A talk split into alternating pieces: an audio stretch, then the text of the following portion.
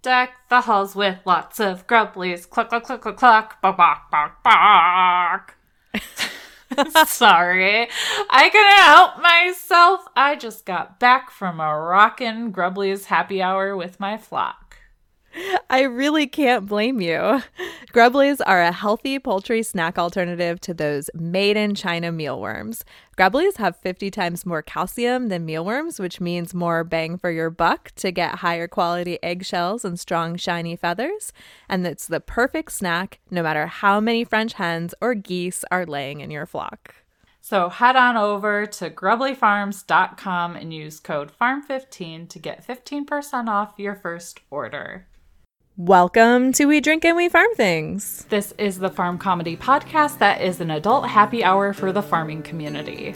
We drink adult beverages, talk about the ups and downs of farming things, and give zero clucks about not having the perfect farm life. We keep it real with you and share the mistakes we've made and what we've learned so you can feel less alone in this farm thing. We drink things, we farm things, we drink and farm things.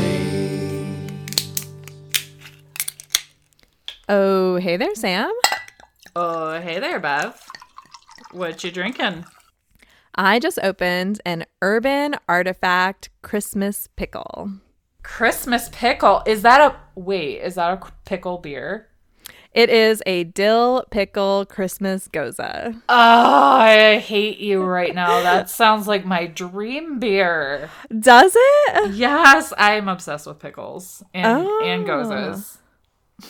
I mean, I like both things too. When I saw it, I was like, this is going to be the perfect beer to drink on an episode where we're talking about Christmas traditions because a Christmas pickle happens to be one of my Christmas traditions. Oh my gosh. Ugh, is it good? Uh, let me try it. It's like waiting for a drum roll to kick in. Oh my gosh. It tastes like I'm drinking the pickle juice out of the jar and it's bubbly. It sounds like a dream come true. yeah, it's really good. I'm a fan. I have a whole six pack of this. So, so what are you drinking over there? Something not as good as what you're drinking. That's so sad. I'm writing down the name of that because if I can find it, I'm going to get it. If you can't find it, I'll send you some. Okay. um, I am drinking uh St. Hubert's The Stag, and it is a North Coast Chardonnay. And the reason why I picked this one today is because I have not been able to venture out for Christmas beer yet. I'm hoping to do that this weekend. And this has a deer on it that kind Oh. of looks like a reindeer. So I figured it was, you know, thematic for December. Yeah, that totally works. Yeah, it's pretty delicious, and I'm I'm working.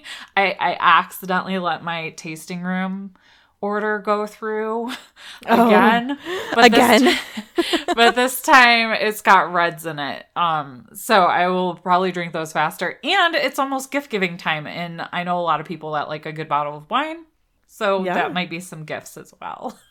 Nice. so I gotta. I'm trying to drink down my wine before like six more bottles show up. Good goal. Good goal. Our drink peep this episode is our friend Natalie Quist, and she is at Cloud Lover Fiber over on the Instagram. So cheers, lady. Cheers. All right. So it's December. Welcome, December 2020.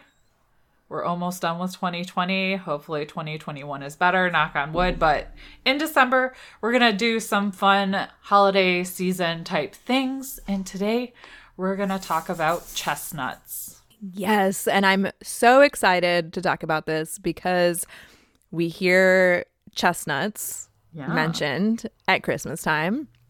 But I'll be quite honest with you. Uh, before this, I had no idea why chestnuts were a Christmas thing.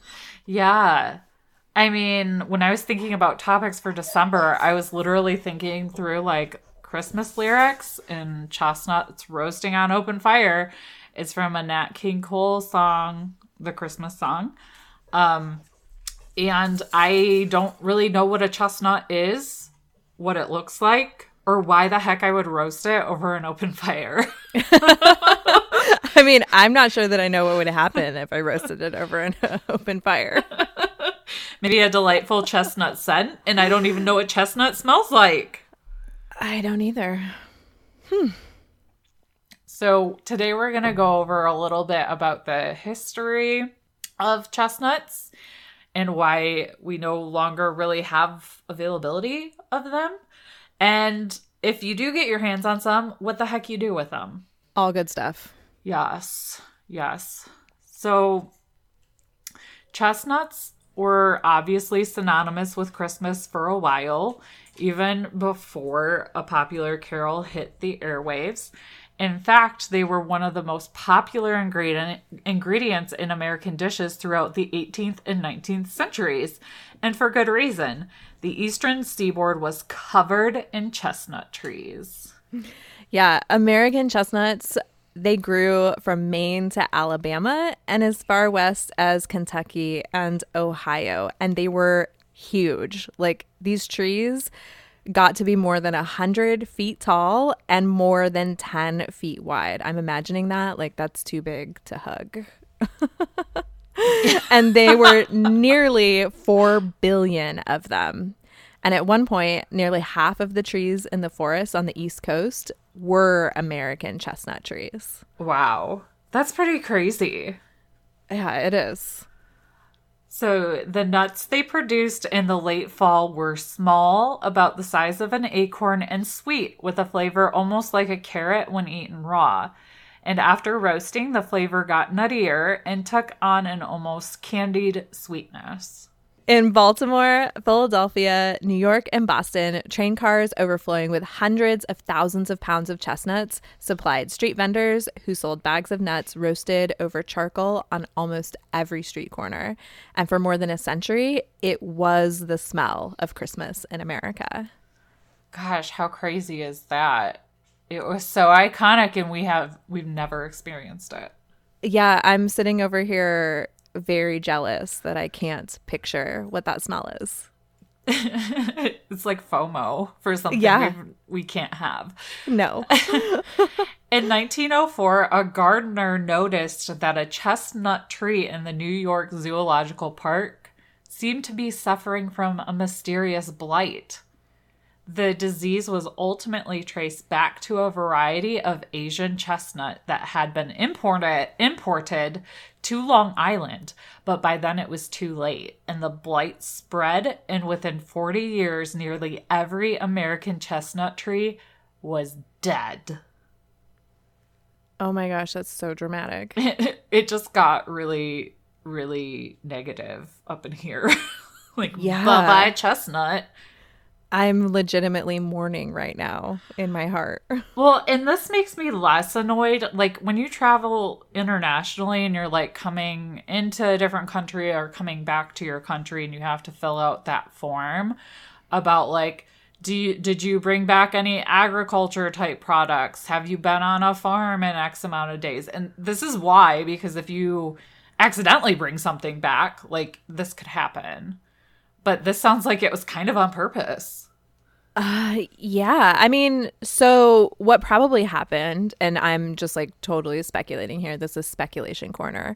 Um, but what probably happened was at the time, they didn't know that the Asian chestnut tree carried a disease that the American chestnut tree was susceptible to. And when they brought it over and it made all of the American chestnut trees sick, like there was probably some genuine surprise. It Yeah. probably wasn't out of anything like malicious, but you know, those are the types of of lessons that we learn when experimenting with traveling and bringing things back and introducing things to a new environment. Like there are always risks associated with that. Yeah, it literally killed like the scent of Christmas. Yeah. Snuffed it right out. But it is still possible to find chestnuts roasting on city street corners near Christmas, but vendors are fewer and farther between. And the 20 million worth of nuts that are imported each year come mostly from China, Korea, or Italy and are a far cry from the sweet snack that early Americans enjoyed. And there's a quote in this article that we're referencing that said if you go to the store and buy roasted peeled chestnuts, they're not exactly delicious. They're bland and a little like a soft potato. They're not a crunchy food. They're nice chopped up in cakes with sugar or put in stuffing or used in sauce. They're nourishing, they're just not that tasty. So it sounds like something that I wouldn't necessarily even want to mess with.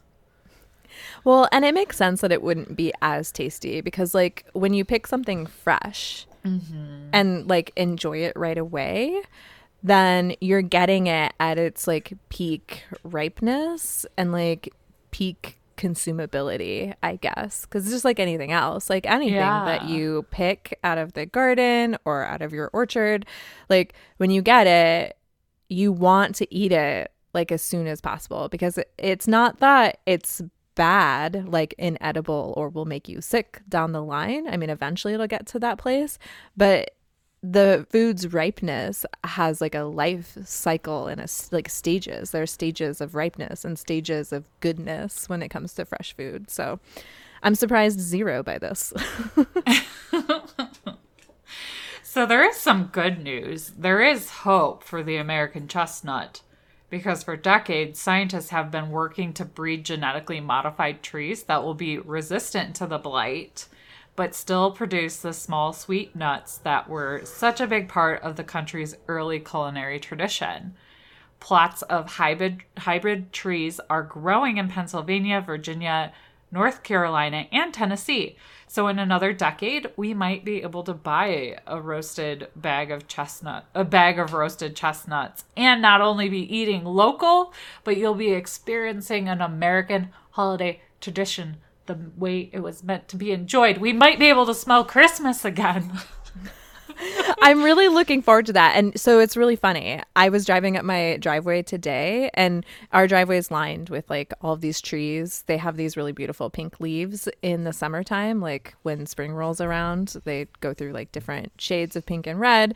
Well, anyways, long story short, three of them died this oh, year, no. and we don't know why.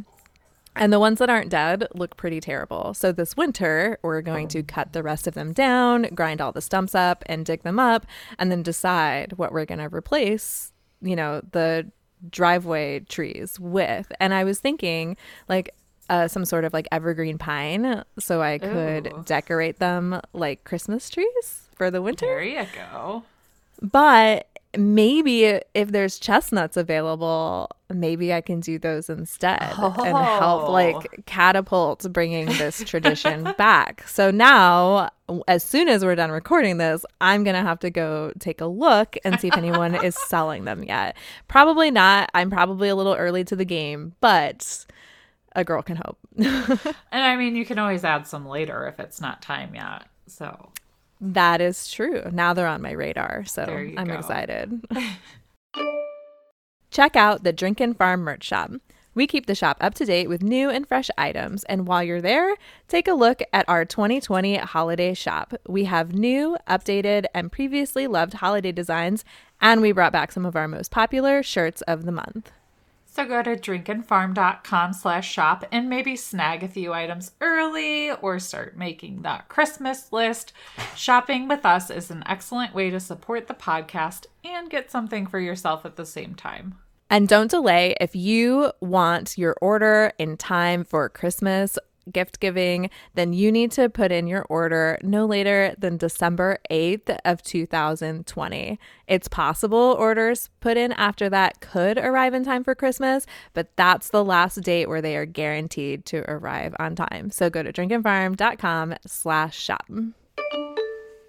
So there is actually a renewed interest in chestnuts, not just from the people growing the hybrid trees or the people having FOMO for what Christmas used to smell like, but because a lot of people don't know much about chestnuts, um, people don't really know what to do with them. So we got some tips from the Michigan State University Extension on what to do with your chestnuts. So it's good to know that chestnuts are perishable, so look closely when you're purchasing them.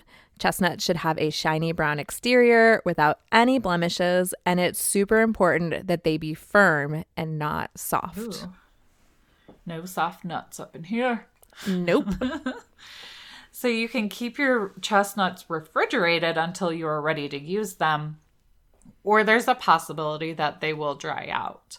If molding occurs on the chestnuts in the refrigerator, you can wash and or scrub the nuts to remove the mold and place them on paper towels.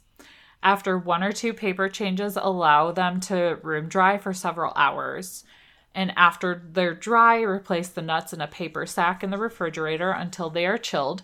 Then you can transfer them to a clean plastic bag with holes punched in it. If mold persists, the kernel may become off color and no longer edible. If mold has been present, any bad kernels can be spotted by cutting the nuts in half before cooking. and the most popular method of cooking chestnuts is roasting. On an open fire! so this is really important though guys. You cannot roast a chestnut until one or two holes have been punctured into the shell. And some people actually make a small x on the flat side of the shell. Mm. And there's a reason for that. If they are not punctured in some way there will be a buildup of steam pressure within the shell and it'll cause the nut to explode with considerable noise, force, and mess. So, roasting chestnuts on an open fire is very dangerous. Proceed with caution. you don't want a nut to explode in your face. no, you definitely do not. so, when you're roasting chestnuts over an open fire, be sure to use a covered utensil with a long handle that's so that you're not super close to it in case it does explode. Mm-hmm. And in a conventional oven, you can heat them for about 15 minutes at 300 degrees Fahrenheit. And it might be necessary for you to experiment with the timing just a little because, you know, everybody's open fire and oven runs at, you know, slightly different temperatures. So, you know, be willing to experiment a bit. So you'll know your chestnuts are done when they easily peel and the skin around the nut also removes easily. You can actually also use a microwave. Um, what you'll do is cut the nuts in half and place cut side down on a double layer of paper towels. To start, try using eight medium sized chestnuts and a roast setting for two minutes. Here again, some experimentation may be needed to get this right. You can also steam your chestnuts that have dried out. So you cut the chestnuts in half, then steam 8 to 10 minutes. Then you'll drain, cool, and remove any kernels that may have not already fallen out of the shell. And to boil chestnuts, you cut an X in the shell and drop them in a pan of boiling water. Once they're in and the water returns to a boil, you boil them for five minutes, turn off the heat, and then remove a few nuts at a time to peel them. And once chestnuts have been cooked and shelled, they should be stored in tightly sealed jars in the refrigerator for up to one to two months or in the freezer for up to a year. So now you know what to do with chestnuts. Huzzah! That is so exciting. I legitimately hope that chestnut trees do return to the United States because now I'm like totally pumped on them. Yeah. I mean, I would totally get a chestnut tree, but it sounds like it's not, I'm not really in the zone for that necessarily, even if it does come back, but a girl can dream. Who knows? Yeah.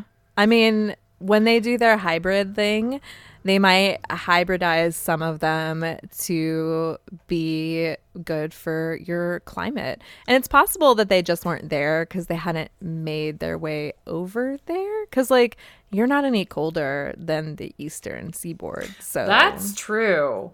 Yeah, they do get slammed sometimes with terrible weather. They do. And I mean, you probably have plenty of chill hours for them if chill hours are required. Because, like, trees that produce food, it's like surprisingly complicated. Like, what zone they grow in depends on a whole lot of different things. It's not just that, like, the frost kills them. Sometimes you need to have a certain amount of frost hours in order for them to even fruit properly. So, Weird. I know. The more you know. You're welcome. All right, guys. So we're on to housekeeping and announcements. And our first announcement is that for our December 2020 episodes, we will be skipping our can't even and review segments, but don't worry, those will be back in January. Yes, this is our version of a vacation. Yes. But be sure and still leave us a review on Apple Podcasts because we will start reading those again in January. And you will have a chance to win a coffee mug that is not and will never be in the shop. Even if you leave your review now, you'll just be sooner in the queue for reviews that we read. So don't delay. So our winner for November is Aaron Nosbaum, who is at Nut Tree Farmhouse on Instagram. So oh. congratulations, Aaron. Uh, either we'll reach out to you or you reach out to us so we can get your address and then send you your mug. Yes. In fact, please reach out to us. Send us an email over at drinkandfarm at gmail.com. It's the best way to make sure that we see it and that we can respond to it. Um, that way we can get your address and get your mug out to you. So we're so excited. Congratulations, Erin. Yay! So make sure when you're listening that you hit the subscribe button and download the episode. This helps more people like you find our podcast.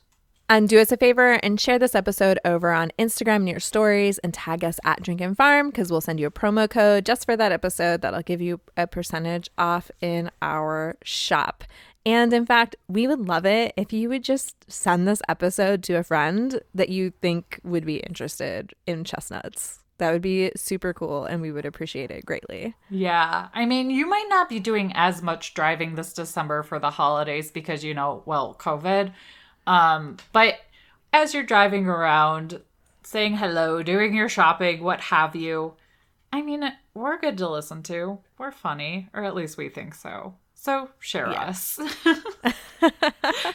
and make sure you take a look at our show notes. We're going to link to the articles that taught us all about chestnuts today. There's also a survey that you can fill out to tell us how we're doing anonymously. Maybe you don't find us funny. You can tell us there and we won't know who you are. Um, all of our social media stuff will be linked in the show notes as well, and our merch shop link. So that's it, guys. Thanks for joining us on our chestnut journey. Yes, and until next time, Drink farm and give zero clucks. Bye, guys. Bye. We drink things, we farm things, we drink and farm things. Let's be real. It's getting cold out. You're probably running around like a crazy person trying to hold on to every bit of holiday cheer you can, and you're behind on your farm chores. We get it. We are this person. Yup. And thank goodness for First Saturday Lime. With the animals staying inside more often, which means doing their business inside more often, you can sprinkle First Saturday Lime around the barn while you're rocking around to some holiday tunes to deter bugs and help soak up ammonia. So go to firstsaturdaylime.com and be sure and subscribe to receive your lime every month. Give yourself the gift of kicking back, watching those chestnuts roast on an open fire between the holiday madness, if people actually do that anymore, which Yeah. we know now they don't. They don't. Wow, wow.